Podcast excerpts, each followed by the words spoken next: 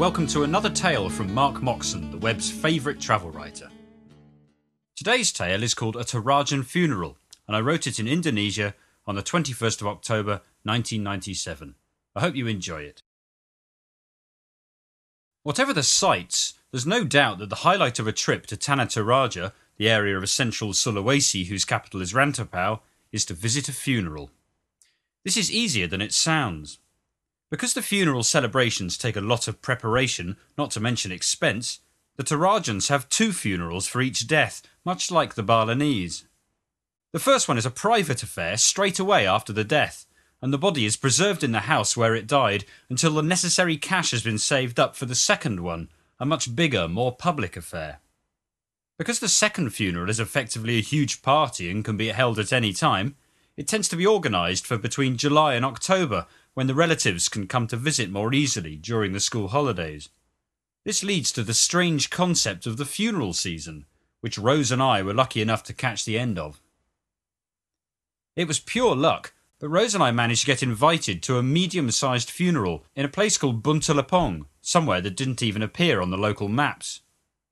We had just returned to our hotel after our evening meal when this local guy called Sam rushed up and wondered if we would like to go to a funeral tomorrow in his home village. We had no plans, so we agreed.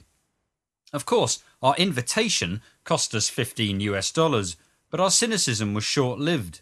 The three of us, the two of us plus a third girl from the same hotel, were the only tourists at the whole event. And what an event! Torajan funerals are, by English standards, badly named. Funeral, at least in English, is a word that conjures up images of black clad mourners weeping by a graveside on a cold winter's day, the priest's mournful words forming frostily in the air. In Tanah Toraja, they wear black, but that's where the mourning ends. The second funeral is a celebration of the person's life, of him or her making the step into the next world, where those left on earth make sure they send all the help they can to the person's spirit.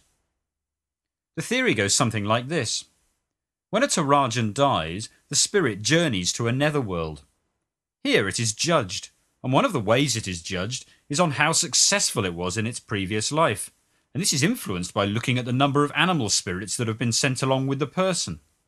In other words, the larger the number of animals that get slaughtered at the funeral, the better the spirit's chance of getting to the Torajan version of heaven. And of course, the best animal to get sent along for your journey to the netherworld is the water buffalo, the most expensive animal around. Is it any wonder that throwing a funeral can, literally, bankrupt a family? Still, it's a hell of a way to blow the family fortune. We were welcomed like long lost family members when we finally arrived at the village, having traipsed through paddy fields and some stunning mountain views. Arabica coffee was offered, without a doubt the best coffee I'd had in Indonesia, and kreteks were passed around, for this is the way of the party. Guests are expected to bring presents, whether it's water buffalo, pigs, food, or cigarettes, and our gift of a large box of Gudang Garam kreteks went down a treat. And if we were concerned about breaching etiquette with our cameras, we needn't have been. Within two minutes of our arrival, the locals had whipped out their own cameras to snap the three white people who had come to pay their respects to the deceased. The entertainment began in earnest about 10 am.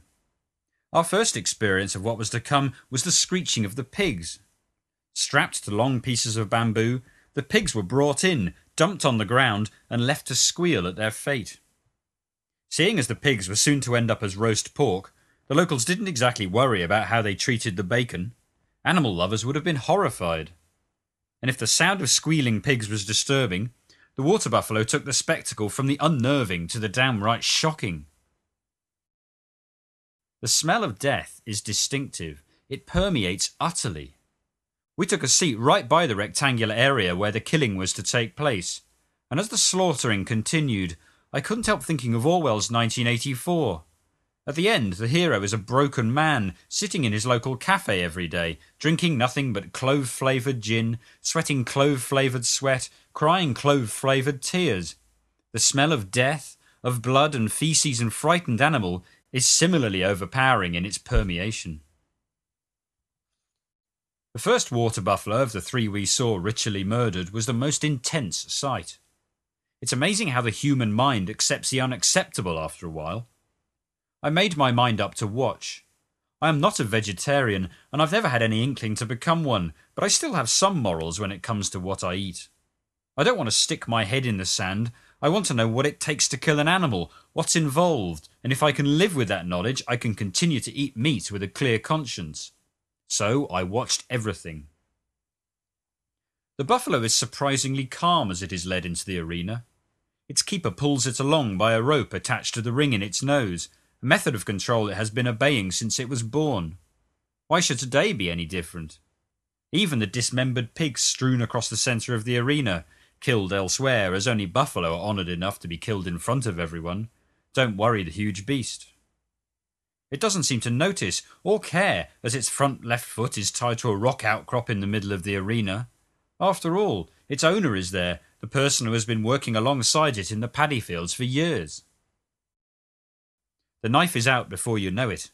About six inches long, it's the same type of blade that every farmer seems to carry in central Sulawesi. In the wink of an eye, the young man holds up the knife for all to see, and in one quick, fluid movement, he takes a swing and slashes a huge cut across the buffalo's neck, as calmly as if he's cutting through an inconvenient bush or cutting down rice during the harvest. The buffalo changes in an instant. Eyes roll in their sockets, searching for something like a young child in a crowded shopping mall who suddenly realizes that his mummy isn't by his side anymore. The buffalo's legs jerk involuntarily, trying to run away from the pain, but its tied foot brings it crashing to the ground, convulsing. The cry of fear, loud and hoarse, becomes a loud gurgle as the buffalo throws its head backwards in a confused reflex action, turning the slit into a huge gaping wound, pumping bright crimson blood into the arena with every heartbeat. Dust from the ground sticks to the buffalo's hide, mixing with the blood and sweat, attracting flies in clouds as the buffalo gradually slows down, jerking less and starting to shiver. Is it dead? It certainly looks like it. But after a couple of minutes, its hind left leg starts to twitch spasmodically, and as the young man who made the cut walks over to the body and wipes the blade of his knife clean on the buffalo's stomach, the beast reacts to the touch. It thrashes around, aware now that the creeping numbness is permanent, that it is dying, and for another two minutes its breathing changes from a gurgle to a hoarse coughing, a rattle that signals the final struggle. And then the beast lets its bowels go, its eyes change from panic stricken to glazed, and finally it's dead. Within ten minutes of the buffalo's demise, the local boys have started to chop it up. It's amazing how this previously proud animal soon becomes nothing more than an exercise in butchery, and somewhere there's a point at which it ceases to be a buffalo and becomes a selection of prime cuts and offal. Looking at the huge pile of red cutlets, it's strange to think that just half an hour ago, every piece of bone and flesh had a function. Every globule of glistening gut was essential to the existence of a water buffalo. Now it's off with the skin, slice open the stomach and discard the cud, chop through bone and sinew by taking huge axe swings with the butcher's knife, Bits of body fly everywhere as the flies home in on the smelliest parts, and odours of guts, blood, and stomach contents fill the air. No wonder everybody smokes Kretek at funerals.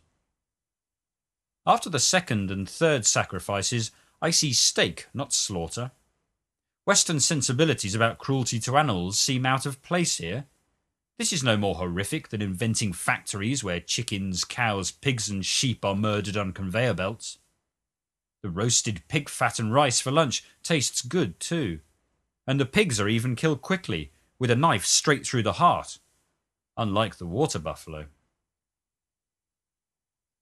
Many more sights made the rest of the day a fascinating glimpse into the Torajan way of life. Every half an hour, the people from another village would arrive, bearing gifts of pigs and buffaloes, cigarettes and food, parading themselves and their gifts round the arena, stepping lightly round headless carcasses and piles of excrement. A woman clad in a bright yellow dress guided the villagers, men first and then women, in a line around the edge of the arena, making sure that the details of every gift were noted down in a little book, so that every gift would be reciprocated at the next funeral. In this way, a vague balance of payments is kept between villages, helping to prevent too much of an imbalance. And then there's the tuak, or palm wine, served in long green tubes of bamboo and tasting rather like a fruity cider. If there's one justification that living in the tropics is as close to heaven as you can get in this life, it's the existence of palm wine. Certain palms naturally produce a sweet, sticky liquid, and if this is tapped in the morning, it slowly ferments during the day to produce a truly delightful alcoholic drink that's perfectly in tune with the way serious drunks like to drink. For tuak starts off in the morning almost free of alcohol and is easy to drink as lemonade. But as the day progresses, the alcoholic content increases, the taste becomes more intense, and by the end of the day, it's gone red and it'll blow your mind. Drinking tuak all day not only rots your brain, it gets stronger just when you need more alcohol to give you the same effect. It's nature and man's self destructive tendencies in perfect balance. But surely the strangest experience, the icing on the cake, came on the way home after a day of celebrating, a day full of shocks and surprises. As the bemo rattled its way back towards Rantepao, the driver slammed on the anchors, swerved, Rose and Cora gasping in the front passenger seat. A kitten had run out across the road, and as the bemo backed up, I saw a little girl cradling a tiny tabby kitten, its paws limp and lifeless, as its head lolled unnaturally to the side, its neck broken. In the West, there would have been tears, a difficult time for the parents, and a tearful ritual burial in an old shoebox. But in Tanah Toraja, death has less of a sting, and there was no reaction at all. Instead, the bemo driver found a stick and started digging a shallow grave right there on the roadside. If we don't bury the cat, then this bemo will have a crash sometime in the next two weeks, explained one of the locals, jammed into the back of the bus alongside me. Apparently, cats have a special meaning in Toraja, and as the driver finished off his work, everyone seemed to consider that that was the end of it. The child whose pet it was didn't bat an eyelid as we shot off, leaving rubber and black exhaust as the only sign that anything had happened. I'd read about Buddhist attitudes to death and I'd seen Christian funerals, but I'd never seen people react so calmly to loss of life before, and that wasn't just when it came to cats. I sometimes wonder if life would be easier if we didn't fear death so much. It happens to us all. Acceptance would be a wonderful thing if it weren't so difficult. But then the image of a water buffalo with mad rolling eyes comes back, and I can't help but suppress a shiver. Perhaps it's just too late for me to learn to accept death so calmly.